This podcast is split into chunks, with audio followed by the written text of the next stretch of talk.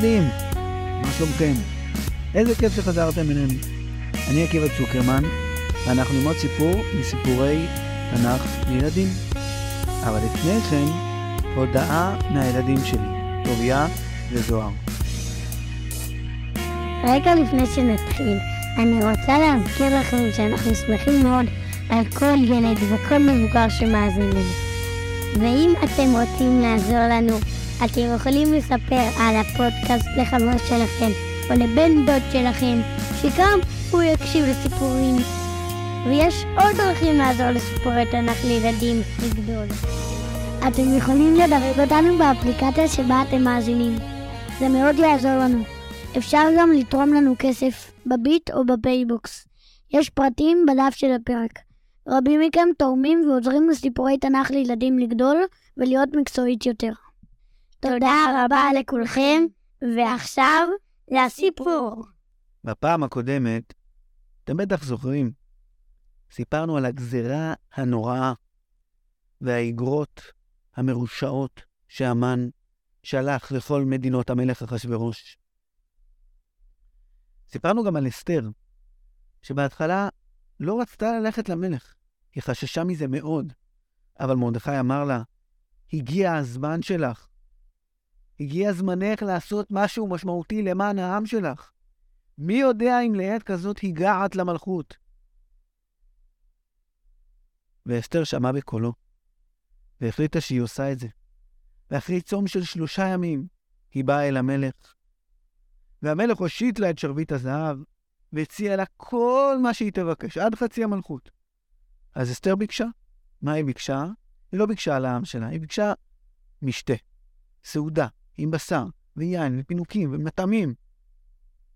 אני, אסתר, ביחד איתך, המלך אחשורוש, וביחד עם ראש השרים, עם המן.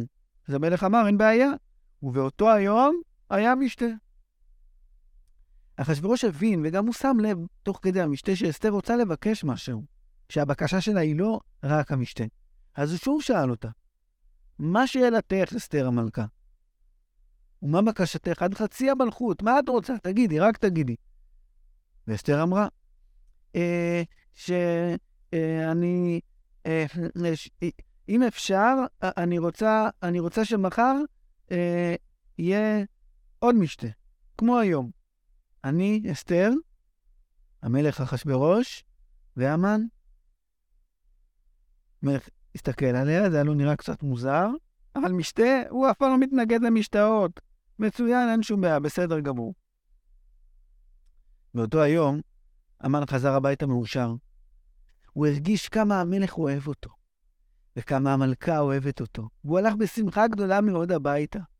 והוא הולך בדרך, ובכל מקום שהוא עובר, פשוט כולם נופלים על פניהם, משתחווים לו. ואז מרחוק, פתאום שם לב איזה מישהו שרואה שהוא מתקרב, ובכל זאת נשאר עומד זקוף. והלב שלו מתחיל לדפוק מהר, והשפתיים שלו הופכות להיות קפוצות כזאת, כמו של אדם עצבני, והוא כבר לא מזהה, אבל הוא יודע ובטוח שזה מרדכי. וזה מעצבן אותו. אבל הוא לא יכול להגיד כלום. והוא לא יכול לעשות כלום. המן הגיע הביתה, וסיפר את זה לזרש אשתו. היו שם עוד כל מיני חברים. המן סיפר להם, אתם לא מבינים איך המלך אוהב אותי, איך הוא מכבד אותי, איך אסתר אוהבת אותי, איך היא מכבדת אותי. רק מרדכי הזה, רק מרדכי, רק מרדכי, הוא הורג, הורג אותי, הוא הורס אותי. וכולם יודעים על האגרות, וכולם יודעים שעוד שנה המן ייפטר ממרדכי ביחד עם עוד הרבה מאוד יהודים. אבל אז החברים לאט לאט אומרים לו, כל אחד בתורו אומר משהו אחר, וקצת ביחד כולם אומרים את הדבר הזה. אתה לא יכול לחכות שנה שלמה. תפעל היום. תפעל עכשיו. כן, נכון, עכשיו אתה צריך. ואז לעוד מישהו שם יש רעיון. תקים עץ גבוה מאוד, גבוה מאוד מאוד מאוד, 50 אמה. אתם יודעים מה זה 50 אמה? 25 מטרים. זה גבוה מאוד. גובה של בניין גבוה. וכבר תכתוב, תלך לסופר, שיכתוב לך גזר דין על מרדכי היהודי, גזר דין מוות. עם איזושהי סיבה, תמצא כבר סיבה טובה לתלות אותו ולהרוג אותו. ותלך אל המלך מחר בבוקר עם גזר הדין הזה. תגיד לו, אדוני המלך, תראה, צריך להרוג את מרדכי, הוא עשה ככה וככה וככה, רק תחתום, רק צריך שהמלך יסכים, זה יישאר, המלך יזרום איתך, המלך יסכים איתך. וככה תיפטר עם מרדכי מחר. שמעת? מחר. אל תחכה להשמדה הזאת של היהודים, הוא בלתי נסבל מרדכי הזה. המן אמר, בסדר גמור. הוא אפילו לא נשאר לסיים את הקפה שלו. השאיר אותו על השולחן, קם והלך. בהתחלה לנגרייה של המלך, שיבנו לו את העץ, והוא ראה שבאמת בונים את זה כמו שצריך וכמו שזה. ואז הוא הלך לחדר של הסופרים של המלך, איפה שיושבים כל האנשים הסופרים, שיש שם קלף לכתוב איגרות, ויש שם דיו לכתוב איגרות, ויש שם את כל מה שצריך בשביל זה. ודאג לזה שיכתבו את גזר הדין שהוא רצה לכתוב למרדכי, שהוא יוכל לבוא עם המלך, והוא לקח איתו, את ה, את, אחרי שכתבו את זה, הוא לקח את זה איתו, הביתה, והלך לראות באמת שהעץ מוכן, והעץ היה מוכן והכל בסדר. הוא חזר הביתה. כבר היה מאוחר, לא היה לא מוקדם בלילה. המן הבין שעכשיו כבר צריך ללכת לישון, ומחר, על הבוקר, דבר ראשון שהוא עושה, הוא הולך למלך ואומר לו, אדוני המלך, הורגים את מרדכי. המן נכנס למיטה, ולפני שהוא נרדם, הוא דמיין את עצמו, מדבר עם המלך ומספר לו על מרדכי, והוא דמיין איך המלך אומר לו, כן, אין בעיה, ונותן לו את שומרי הראש שלו, ומרדכי הולך עם השומרים החמושים, סליחה, המן, הולך עם השומרים החמושים, החרבות, הולכים לבית של מרדכי, תופסים אותו והורגים אותו ותולים אותו. הוא דמיין את זה וכל כך שמח. הוא סיים לדמיין את זה, והוא שכב במיטה. ואז הוא הרגיש שהשמיכה קצת מפריעה לו, אז הוא סידר את השמיכה. הוא שכב עוד כמה דקות במיטה, ושוב דמיין את עצמו עם המלך, וזה כל כך שימח אותו. ואז הוא סיים לדמיין את עצמו. הוא שכב במיטה, ואז פתאום הוא הרגיש שהוא צמא. אז הוא קם מהמיטה, יצא, הלך לשתות רגע, ושוב המחשבות מלוות אותו. שתה כוס מים, וחזר למיטה. נכנס שוב למיטה, ושוב השמיכה קצת הציקה לו, זה סידר אותה. טוב, אז היה לו נוח. אבל אז פתאום הוא הרגיש שהוא צריך קצת לשירותים. אז הוא קם והלך לשירותים וחזר מהשירותים, התיישב על המיטה, ושוב נזכר בחיוך ובשמחה את השיחה שלו עם המלך, איך הוא מדבר עם המלך, ו... הלב שלו דפק מהר, הוא נורא נורא התרגש. הוא פשוט לא היה מסוגל ללכת לישון. מסתכל על השעון, אחת בלילה. אחת בלילה זה אומר שצריך לחכות עד שתיים, עד שלוש, עד ארבע, עד חמש, נגיד עד שש, זה עוד חמש שעות, ואז ללכת... וואי, אין לי כוח לחכות את כל הזמן הזה. המן קם, הוריד את הפיג'מה, התלבש בבגדים המכובדים שלו, היה קר בחוץ, הוא לבש מעיל, יצא החוצה לרחובות שושן השקטים, והחליט ללכת באמצע הלילה לארמון של אחשוורוש. באותו לילה, כמו המן, וכמו כל האנשים שגרו בשושן, וכמו כל האנשים בעולם שהלכו לישון בלילה, גם אחשוורוש המלך הלך לישון בארמון שלו, בחדר שלו, על המיטה המפוארת שלו. הוא אכל ארוחת ערב. הוא שתה כוסית יין. הוא התקלח, אתם יודעים שגם אחשוורוש נהג להתקלח.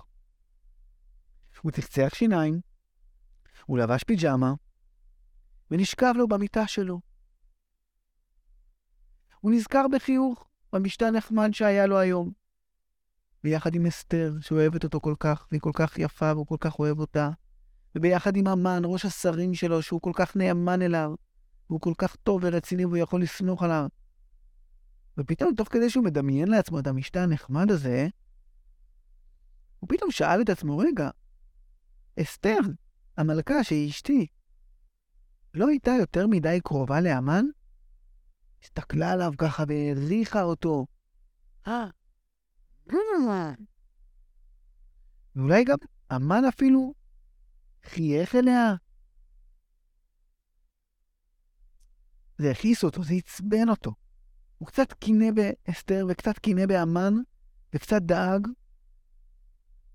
אז הוא קם, קם מהמיטה שלו והסתובב קצת, ואז הוא הרגיש שהוא צריך לשירותים, והלך לשירותים, והוא חזר למיטה, וסידר את השמיכה, והתהפך במיטה, ודמיין שוב את המשתה, וקם שוב מהמיטה, וקרא את העיתון של היום, וחזר שוב למיטה, ודמיין שוב את המשתה, וקם שוב מהמיטה, והלך לשתות כוס מים, עד שהוא הבין שהוא פשוט לא מצליח להירדם. ואז עלה לו רעיון לראש. הוא ביקש מהשומרים ששמרו על החדר שלו בחוץ, ללכת לקרוא לאחד מהסופרים של המלך, שיבוא עם ספר הזיכרונות ויקרא לאחשוורוש בספר הזיכרונות. אתם יודעים מה זה ספר הזיכרונות? ספר הזיכרונות זה לא יומן שהוא כתב לעצמו מה היה לו כל יום ואיך הוא הרגיש, יומני היקר שלום. לא, זה לא ספר זיכרונות. ספר זיכרונות זה ספר שהיו כתובים בו כל המשפטים של המלך. מי היה חייב במשפט ומי היה זכאי במשפט. מי אמר משהו נגד המלך ומי אמר משהו בעד המלך. מי עשה צרות למלך ומי עשה דברים טובים בשביל המלך. אני אגלה לכם סוד. אחשוורוש לא ידע לקרוא. האמת שבעולם העתיק, בעולם של אז, הרבה מאוד אנשים לא ידעו לקרוא. סיפרתי לכם כבר על זה. בגלל זה הסופרים, זה היה תפקיד כל כך חשוב. הסופרים לא רק כתבו את הדברים שהמלך רצה לכתוב, הסופרים גם הקריאו למלך דברים שהוא רצה שיקריאו לו. השומר שאל בחשש, שאל את אחשוורוש, אדוני המלך, אה, להגיד לך אולי מה השעה עכשיו, אמצע הלילה? אני יודע מה השעה, תקרא בכל זאת לאחד הסופרים שיגיע מיד עם ספר הזיכרונות ויקרא לי בספר הזיכרונות. עברו כמה דקות, הסופר הגיע, נכנס לחדר של אחשוורוש. אה, סופר יקר, תפתח בבקשה את ספר הזיכרונות בעמוד הראשון, תתחיל להקריא לי, אני רוצה הפעם, אנשים שעשו דברים טובים למלך, ומה הפרס שהם קיבלו על זה שהם עשו את הדבר הטוב. הסופר פתח את ספר הזיכרונות, והסיפור הראשון שהוא נתקל בו היה על איש אחד משושן שקראו לו, אתם בטח מנחשים, או יודעים, מרדכי היהודי, היושב בשער המלך. והיה כתוב שם בספר הזיכרונות, ככה הסופר של המלך קרא לפניו, שמרדכי היהודי אמר למלך להיזהר מבגתן ותרש, שני שומרי הסף, שהם מתכננים להרוג את המלך. והמלך ניצל ממוות בזכות מרדכי היהודי. זה מה שהסופר הקריא. סיים להקריא, ואז המלך אומר לו, נו, תמשיך. מה להמשיך? תמשיך לקרוא. לא כתוב שם מה עשינו למרדכי? מה שילמנו לו כסף, או איזה מתנה, או שהוא קיבל קידום בעבודה? אדוני המלך, לא נעשה שום דבר למרדכי על מה שהוא עשה בשביל המלך. לא כתוב פה שום מתנה, ש... שום דבר. אמת? מה אתה אומר? יש לי רעיון. טוב, אתה סופר, אתה יכול לחזור הביתה שלך וללכת לישון. אני רוצה פה את המן. המלך קרא לשומר שלו, בוא רגע, בוא שנייה. אתה יכול בבקשה ללכת לקרוא לאמן מהבית שלו? יש לי משימה בשבילו. אדוני המלך, מאוחר בלילה, אתה בטוח שאתה... אני יודע שמאוחר בלילה, לך בבקשה לקרוא לאמן. השומר יצא מהחדר של אחשוורוש. אדוני המלך, יש פה רעש, אני שומע פה מישהו שמגיע. מי זה, מי זה שמגיע לכאן? השומר אמר למלך, זה המן. המן, מה אתה עושה פה? בוא, תיכנס למלך, הוא בדיוק רוצה לראות אותך. המן נכנס למלך, שלום, אדוני המלך, שלום. אני, אני, אני לא הצלחתי להירדם. אני רציתי לראות אם אפשר לפגוש את המלך, אני רוצה להגיד משהו חשוב.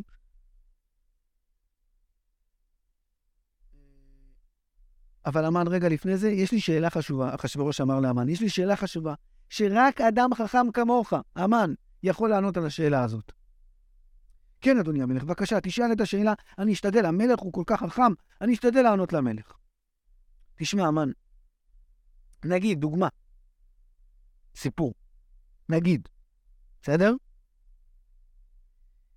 אם מישהו מסוים, לא משנה מי, סתם מישהו, עשה משהו מאוד מאוד מאוד טוב בשביל המלך.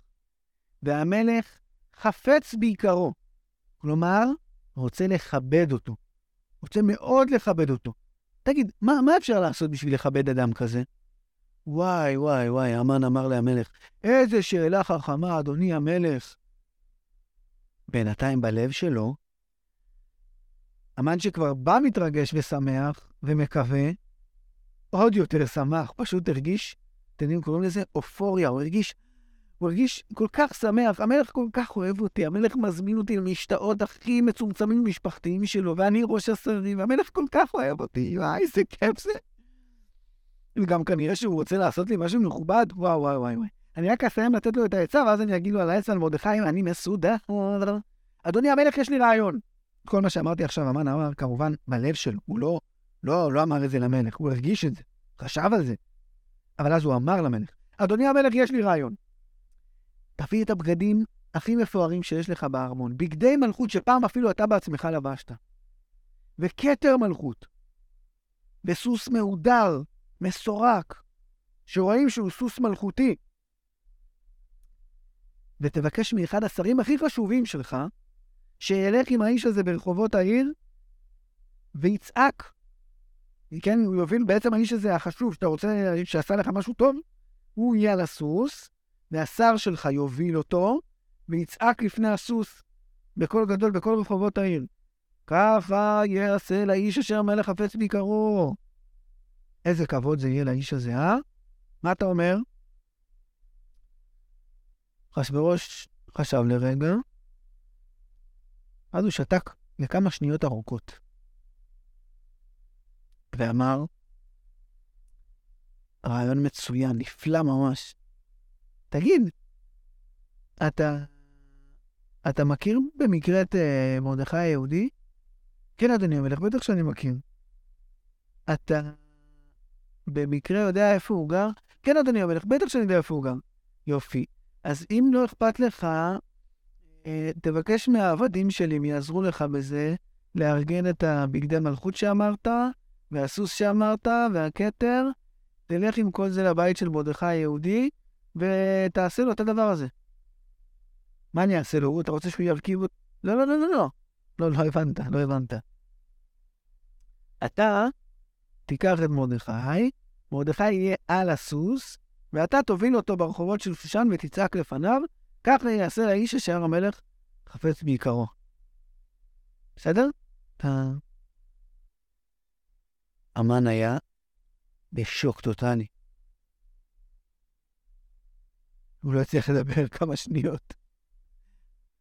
אבל הוא נזכר שהוא צריך לענות למלך, ולא הייתה יותר מתשובה אחת אפשרית. היה מסוכן מאוד לענות למלך תשובה שהוא לא רצה.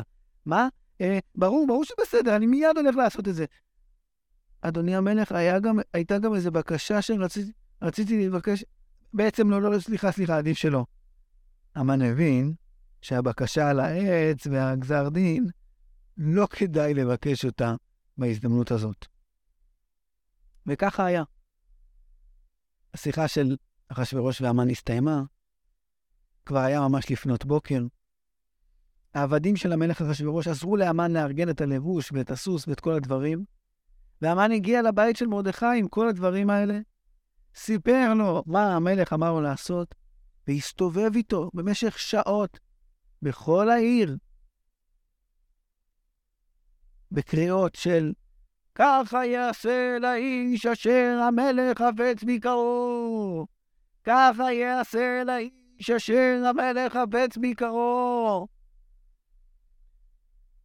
המן הזיע הוא היה גמור ועייף, והוא הרגיש שפל. לא היה אדם שהוא שנא יותר ממרדכי. לא היה אדם שהוא רצה להיפטר ממנו יותר ממרדכי. הוא תכנן, הוא היה בטוח, הוא היה כל כך שמח, כל כך באופוריה, הוא חשב שהוא כבר מצליח להיפטר ממנו, וזה מה שקרה לו. הוא סיים את הסיבוב הנוראי הזה. שלח חזרה את כל הציוד לבית של אחשוורוש, עם העבד לארמון כמובן, והלך הביתה שלו. הוא נכנס הביתה, הוא כמעט התמוטט, הוא פתח את הדלת ופשוט כמעט התמוטט על הרצפה. הוא הזיע כולו, רצה להיכנס להתקלח, להתארגן, ללבוש חזרה את ה... אבל פתאום דפיקות בדלת. דפיקות חזקות. המן פתח, ובכניסה שליחים של המלך, המן, המלך אומר שאתה מאחר למשתה, קדימה, בוא איתנו עכשיו. להתקלח, לשתות כוס מים, הוא לא הספיק. הוא ביקש מהם רגע אחד, שטף את הפנים, קצת התרענן, ויצא מובס מהבית למשתה. הוא כעס בלב שלו, הוא כעס על אחשוורוש, הוא כעס על מרדכי, הוא כעס על העולם, הוא כעס על הרעיון שזרש אשתו נתנה לו, הוא כעס על החברים שלו שלא אמרו לו שאולי הרעיון הזה לא מוצלח וצריך להתארגן ולחכות קצת בסבלנות. למה? למה הוא כעס על עצמו? למה הוא הלך באמצע הלילה? היה עצבני ומושפל. והוא הגיע למשתה. למשתה היה אוכל מצוין, כמו אתמול, והיה יין משובח, כמו אתמול, וכלים יפהפים, מפוארים, וכל מיני תוספות טעימות. אבל האווירה הייתה קצת שונה. מתוחה, לא נעימה. אחשוורוש כעס על המן וקינא בו מהיחס של אסתר, והמן כעס על אחשוורוש ולא הבין למה הוא עשה לו את התרגיל הזה עם מרדכי. ואסתר ראתה את המתח הזה בין אחשוורוש לבין המן, והבינה שהגיע הרגע לא היא חיכתה. אחשוורוש לגם כוס יין במהירות כמו שהוא היה רגיל, ופנה לאסתר, כמו שהוא היה רגיל, אסתר יקירתי, מה שלומך? איך ישנת הלילה? איך עבר לך היום? תגידי מה את רוצה, מה שאלתך, מה בקשתך עד חצי המלכות. ואז אסתר דיברה. אדוני המלך, וכבר שהיא התחילה, המילים הראשונות, אדוני המלך, הרגישו שהקול שלה קצת רועד, ושהיא הולכת להגיד פה משהו באמת רציני. אז המלך הסתכל בריכוז והקשיב. אדוני המלך, האמת היא שיש משהו שרציתי לבקש, כן. כן. ואני רוצה להגיד לך, שעל העם שלי נגזרה גזרה קשה מאוד. מכרו אותנו. לא מכרו אותנו לעבדים ולשפחות, לא, לא, לא, לא. מכרו אותנו להריגה, להשמדה, לאיבוד. אני, אני, אסתר המלכה, והמשפחה שלי, והקהילה שלי, וכל העם שלי. אני אומרת לך, אדוני המלך, שאם זאת הייתה גזירה שמוכרת אותנו לעבדים, למלך, היינו מקבלים את זה. אבל משמידים אותנו. מה? אתכם, אותך, המלכה שלי? תגידי לי, מי זה? מי עשה את הדבר הזה? מי חשב לעצמו שהוא יעשה לו את הדבר הזה? מי גזר עליכם את הגזירה הנוראית הזאת? אני כבר אראה לו מה זה. רק תגידי, רק תגידי. ואסתר המשיכה ואמרה, היא ידעה שזה זה, זה היה קשה, המן ישב שם. ואסתר דיברה. אדוני המלך, איש אחד, איש רשע, איש צר ואויב. ואז היא קמה מהכיסא שלה והצביעה על המן. המן הרע הזה. אחשוורוש תפס את הראש שלו. הוא לא האמין. המן, ראש השרים שלו, מתכנן כאלה דברים בתוך הממלכה שלו, הוא רוצה להרוג את המלכה האהובה שלו ואת כל העם שלה? הוא הרגיש שהפנים שלו נהיות חמות, ושהן כמעט פשוט מתפוצצות מרוב כעס. הוא הרגיש שאין לו אוויר, הוא חנוק. מרוב כעס, הוא פשוט יצא משם. יצא החוצה מהמשתה, לנשור אוויר, הוא נשם לאט לאט. לא יכול להיות, האיש הכי קרוב אליו, ראש השרים, עושה כאלה תככים ותוכניות בתוך הארמון שלו? איך הוא לא ידע שזה מה שנגזר על אסתר? איך הוא לא שם לב? הוא קצת נשם וקצת נרגע וחזר פנימה. ואז, אז הוא רואה את המן נופל על, על המיטה ש, שעליה אסתר ישבה, שם את הראש שלו על הברכיים של אסתר, ושוב הוא פשוט מרגיש את הדופק שלו נעשה יותר ויותר מהיר, ושוב, שוב הוא מתפוצץ, והוא פשוט בחיים שלו לא הרגיש שהוא כועס ככה. לאסתר? הגם לכבוש את המלכה האמי בבית? הד ממנה! הוא לא ידע מה לעשות, הוא הרגיש עובד עצות. הוא תפס את הראש שלו, הוא פשוט הרגיש סחרחורת. אחד הסריסים היה בחוץ, שמע את כל הבלגן, ונכנס. הוא הסתכל על אחשוורוש, הוא הסתכל על המן, הוא הסתכל על אסתר, הוא הבין מה קורה. אז הוא אמר, אדוני המלך, אני חייב להגיד לך משהו.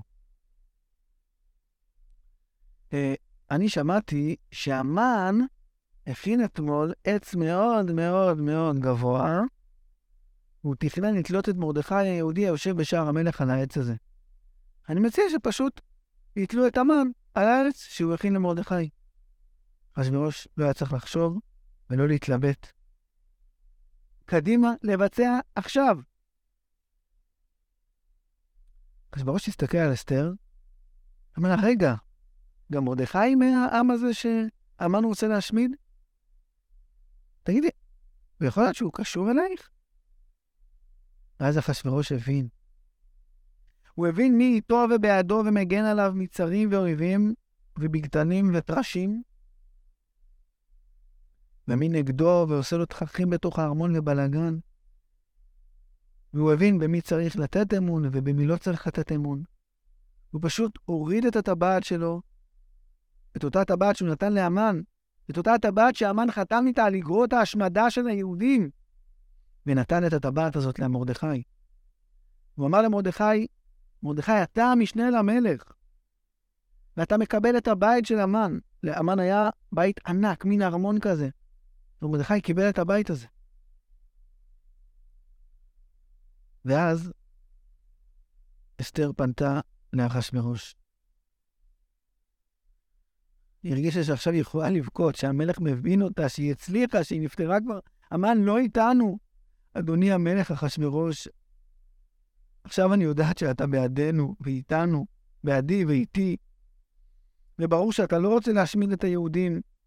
עכשיו צריך לבטל את האגרות שהמן הוציא, הרי המן הוציא אגרות, אגרות שאומרות שכל מי שרוצה להרוג ביהודים בתאריך מסוים, זה כמעט עוד שנה, זה ב-13 לחודש אדר, י"ג באדר.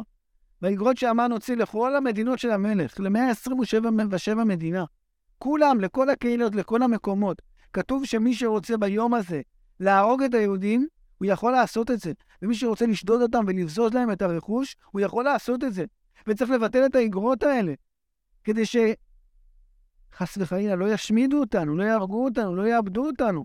צריך מהר מהר לשלוח אגרות חדשות ולפרסם שהאגרות הקודמות מבוטלות, שאף אחד לא ישמיד אותנו. אחשוורוש כבר היה הרבה יותר רגוע אחרי שהוא נפטר מהמן, ובעיקר היה אכפת לו כנראה מהמן. הוא שמע את הבקשה של אסתר וענה לה באדישות. אה, אה, לבטל את האגרות? לא, אי אפשר. מה? מה אי אפשר? אדוני המלך, מה נעשה? אמרתי לך שעומדים להרוג, להשמיד ולאבד את כל העם שלי. אתה כעסת על זה. אתה הרגת עכשיו, לפני כמה דקות אתה פקדת להוציא את המן להורג, לשים אותו על עץ. זה נכון, נפטרתי מהמן, ותאמיני לי שאני לא מצטער על זה, אני ממש שמח. אבל uh, לגבי האגרות אי אפשר לעשות. יש חוק בפרס ומדי. כל איגרת שיצאה חתומה עם החותם של המלך, היא איגרת לנצח. אי אפשר לבטל אותה, ואם כתוב באיגרת שמותר להשמיד, להרוג ולאבד את היהודים בי"ג אדר, האיגרת הזאת נשארת. אי אפשר לבטל אותה. אסתר הייתה בהלם. התחילה לבכות. היא לא ידעה מה לעשות. המלך, חשבתי שאתה אתה המלך של פרס ומדי. נכון, אני המלך, אבל גם למלך יש חוקים. מה, כל התוכנית שלה, שהיא מסרה את נפשה וסיכנה את עצמה, והלכה על החדר של אחשוורוש, היא יכלה להרוג אותה, זה היה לשווא? הניצחון על המן חסר משמעות? יותר פשוט, פרצה בבכי. נשכבה על הרצפה והתחננה למלך, תעשה משהו, תעזור לנו, תעזור לעם שלי. אחשוורוש הסתכל על אסתר, לא הסתכל, הוא בהה בה, במין מבט מוזר ואדיש כזה, ואמר, לא יודע, קחו את הטבעת שלי, תעשו איתה מה שאתם רוצים, תשלחו איזה איגרות שאתם רוצים, לבטל את האיגרות הקודמות, אי אפשר. אסתר הבינה שאין ברירה. היא בלעה את הדמעות, וביקשה ממרדכי לצאת איתה לסיבוב, ללכת ביחד, לעשות איזושהי הליכה קצרה לדבר, מה אפשר לעשות. ואז, בשיחה ביניהם, עלה הרעיון הבא. בשביל לבצע את הרעיון הזה, עוד, עוד מעט תבינו מהו, מרדכי ואסתר הלכו יחד לאגף בארמון המלך, לאגף הסופרים. שם ישבו כל הסופרים עם הציוד שלהם, עם הקלף, עם הקולמוסים, עם הדיור, כל המומחים של הכתיבה. גם היה שם כמובן את כל הסוסים והרצים, הכל היה באגף הזה. מרדכי ואסתר הלכו שם לאגף הזה, וביקשו מהמנהל של סופרי המלך. אמרו לו, אנחנו רוצים להוציא איגרות לכל רחבי ממלכת פרס ומדי, 127 מדינה. זה היה התפקיד שלו, הוא ידע בדיוק איך עושים את זה, אבל הוא אמר להם, רגע, אני צריך אישור של המלך, אני לא מוציא איגרות בלי אישור של המלך. יש לכם אישור חתום מהמלך אחשוורוש? אז מרדכי אמר, לא, יש לי הרבה יותר מזה, יש לי פה את החותמת של המלך אחשוורוש, זאת אומרת שאני יכול בעצמי לחתום על כל מה שאני רוצה. בבקשה, מה לכתוב באגרות? אז ככה, אלה האגרות שהוציאו מרדכי ואסתר אחרי שהמן נהרג, אחרי שהתגלה כל התוכנית. זה מה שיהיה כתוב באגרות. יהודים שמתקיפים אותם, יהודים שמנסים להרוג אותם, מותר להם להגן על עצמם. מותר להם להתארגן להגן על עצמם. מותר להם לקנות נשק, מותר להם להתאמן, מותר להם להרוג כל מי שהתארגן והתכונן להרוג אותם,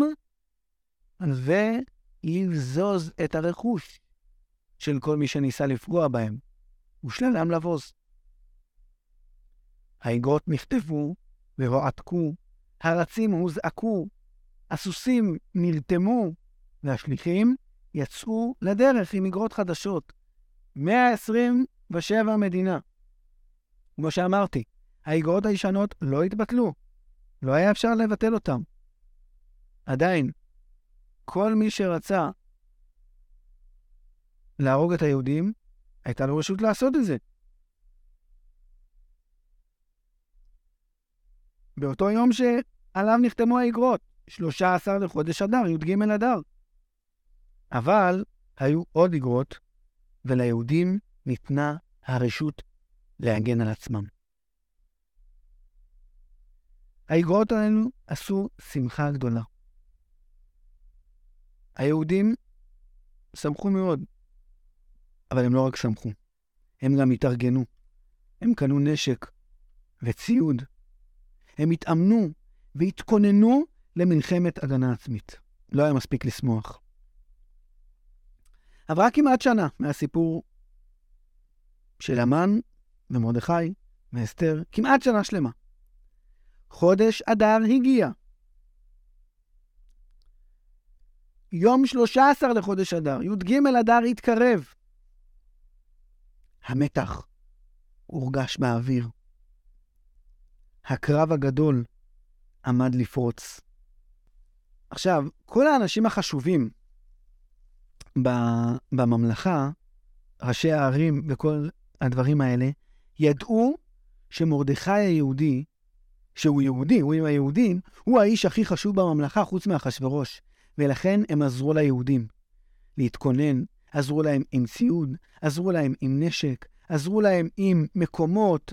היו הרבה מאוד אנשים שרצו לפגוע ביהודים ולהרוג אותם. היו הרבה מאוד אנשים שהתארגנו לזה וקנו בשביל זה נשק והתכוננו ליום הזה של השמנת היהודים. אבל היהודים היו מאורגנים. והיהודים עם הנשק שלהם, עם ההתארגנות שלהם, ועם כל ראשי הערים והשרים שעזרו להם, נלחמו בהם מלחמת חורמה, והרגו אותם, את כל מי שרצה להרוג אותם. והיה דבר מאוד מעניין. אתם יודעים מה הדבר המעניין? למרות שהמלך נתן רשות לקחת גם את הרכוש, לשדוד ולבזוז את הבתים ואת הכסף של כל שונאי היהודים, מה אתם חושבים? גנבו רכוש? לא נגעו בשלל. נכון, הרגו את כל מי שרצה להרוג יהודים, אבל בשלל, בכסף, בזהב, בתכשיטים, בבתים, אף אחד לא נגע. י"ג אדר של אותה שנה, ברחבי הממלכה, היה יום קשה. יום של מלחמה. היהודים התאמצו ונלחמו. לקראת סוף יום המלחמה הזה, אסתר הגיעה אל המלך אחשוורוש. כמו תמיד, אחשוורוש הושיט לה את שרביט הזהב. אסתר התקרבה אל המלך, נגעה בראש השרביט, ואחשוורוש אמר לה מה שהוא היה רגיל להגיד לה. אסתר יקרה, איך אני יכול לעזור לך? ספרי לי קצת איך היה היום. אסתר אמרה לו, היה יום מצוין. גם פה בשושן הרגנו הרבה מאוד מהשונאים שלנו, שקמו עלינו. ואני גם מקבלת דיווחים מעוד מקומות שזה קורה טוב. נו, אז מה את רוצה? מה בקשתך? מה שאלתך? אדוני המלך אחשורוש, אם על המלך טוב, תכתוב ספרים חדשים. לא, לא ספרים לכל מדינות המלך, אל תדאג. רק לשושן. שנוכל לעשות מחר כמו היום. שנמשיך עוד קצת להילחם בעוד אויבים ושונאים. אדוני המלך, מדובר על אנשים שרצו להשמיד אותנו ולהרוג אותנו, אנשים, נשים וטף. הם התארגנו בשביל זה. לא הספקנו לעשות את כל מה שרצינו. לא הספקנו לעשות את כל מה שאנחנו צריכים. מדובר על אנשים שמחכים להזדמנות להרוג אותנו. בבקשה, תן לנו רשות להילחם גם מחר. המלך קיבל את זה והסכים, וכך היה. בכל רחבי הממלכה, בכל ממלכת פרס ומדי, היהודים נלחמו בשונאיהם יום אחד, יום אחד של מלחמה. באיזה תאריך, באיזה יום, תחזיקו חזק. תהיו מרוכזים. נכון מאוד, מ-13 באדר, י"ג אדר, יום למחרת היה בכל רחבי הממלכה יום שמחה. כל היהודים יצאו לרחובות, שרו, רקדו, שמחו, חילקו ממתקים, נשמו לרווחה. נשמו לרווחה באמת הפעם. החגיגות בכל רחבי הממלכה היו ביום למחרת יום המלחמה. זאת אומרת, אתם מחזיקים, אתם איתי, ב-14 באדר, י"ד באדר. אבל בשושן זה התנהל קצת אחרת, עם עיכוב של יום אחד. המלחמה עצמה הייתה שני ימים, גם ב-13 באדר וגם ב-14 באדר. גם י"ג וגם י"ד נלחמו. המנוחה והשמחה והשירה והריקודים היו למחרת. ב-15 באדר, זאת אומרת ט"ו באדר. היהודים ניצלו, החגיגות הסתיימו, ומרדכי הלך לאגף הסופרים בארמון המלך אחשורוש. או, שוב אתה, הם כבר הכירו את מרדכי טוב מכל סיפורי האגרות. מה אתה רוצה? עוד פעם לשלוח אגרות? מה הפעם? לבטל את האגרות הקודמות שאי אפשר היה לבטל? מה? מה? לא, לא, לא. מרדכי ענה להם, לא. הפעם אני רוצה אגרות רק ליהודים שבכל רחבי הממלכה. אני רוצה לכתוב להם ששנה הבאה יחגגו את הימים האלה. לא ימי המלחמה, לא י"ג וי"ד באדר. הימים שהיהודים נחו מהמלחמה. בכל המדינות נחו, אתם זוכרים באיזה תאריך אתם מחזיקים? אתם איתי? תהיו מרוכזים בבקשה. ב-14 באדר, נכון, בכל המדינות, בי"ד אדר. ובשושן הבירה, ב... ב... נו, כן, כן. אני לא שומע. בח... נכון, ב-15 באדר, בט"ו באדר. הימים האלה יעשו אותם משנה הבאה ימי משתה ושמחה. ימי משלוח מנות איש לרעהו, באהבה ואחווה. ימי מתנות לאביונים. הסופרים טיפלו באגרות, כתבו, העתיקו, הכל מה שצריך, והאגרות יצאו לכל היהודים שבכל הרחבי ממלכת פרס ומדי. עם ישראל קיבל את האגרות בשמחה. היהודים קיבלו על עצמם בשמחה את מצוות הפורים, וחגגו אותם, את הימים אשר נחו בהם היהודים. את י"ג, סליחה, את י"ד באדר בכל רחבי הממלכה, ואת ט"ו באדר בשושן. חגגו אותם במשתה ושמחה, במשלוח מנות, במתנות לאביונים. ואז מרדכי היהודי ואסתר המלכה, יחד עם הסופרים של המלך, כתבו לא איגרת קצרה עם איזושהי פקודה, כתבו את כל הסיפור של פורים באיגרת גדולה ומיוחדת. ומאז, בכל שנה, קוראים את האיגרת הזאת, את מגילת אסתר, מספרים את הסיפור של פורים, שמחים מחדש כמו שהיהודים שבממלכת פרס ומדי שמחו, עושים משתה ושמחה, שולחים מנות איש לרעהו ונותנים מתנות לאביונים, אחרי שעושים מקרא מגילה. עברו כמה שנים.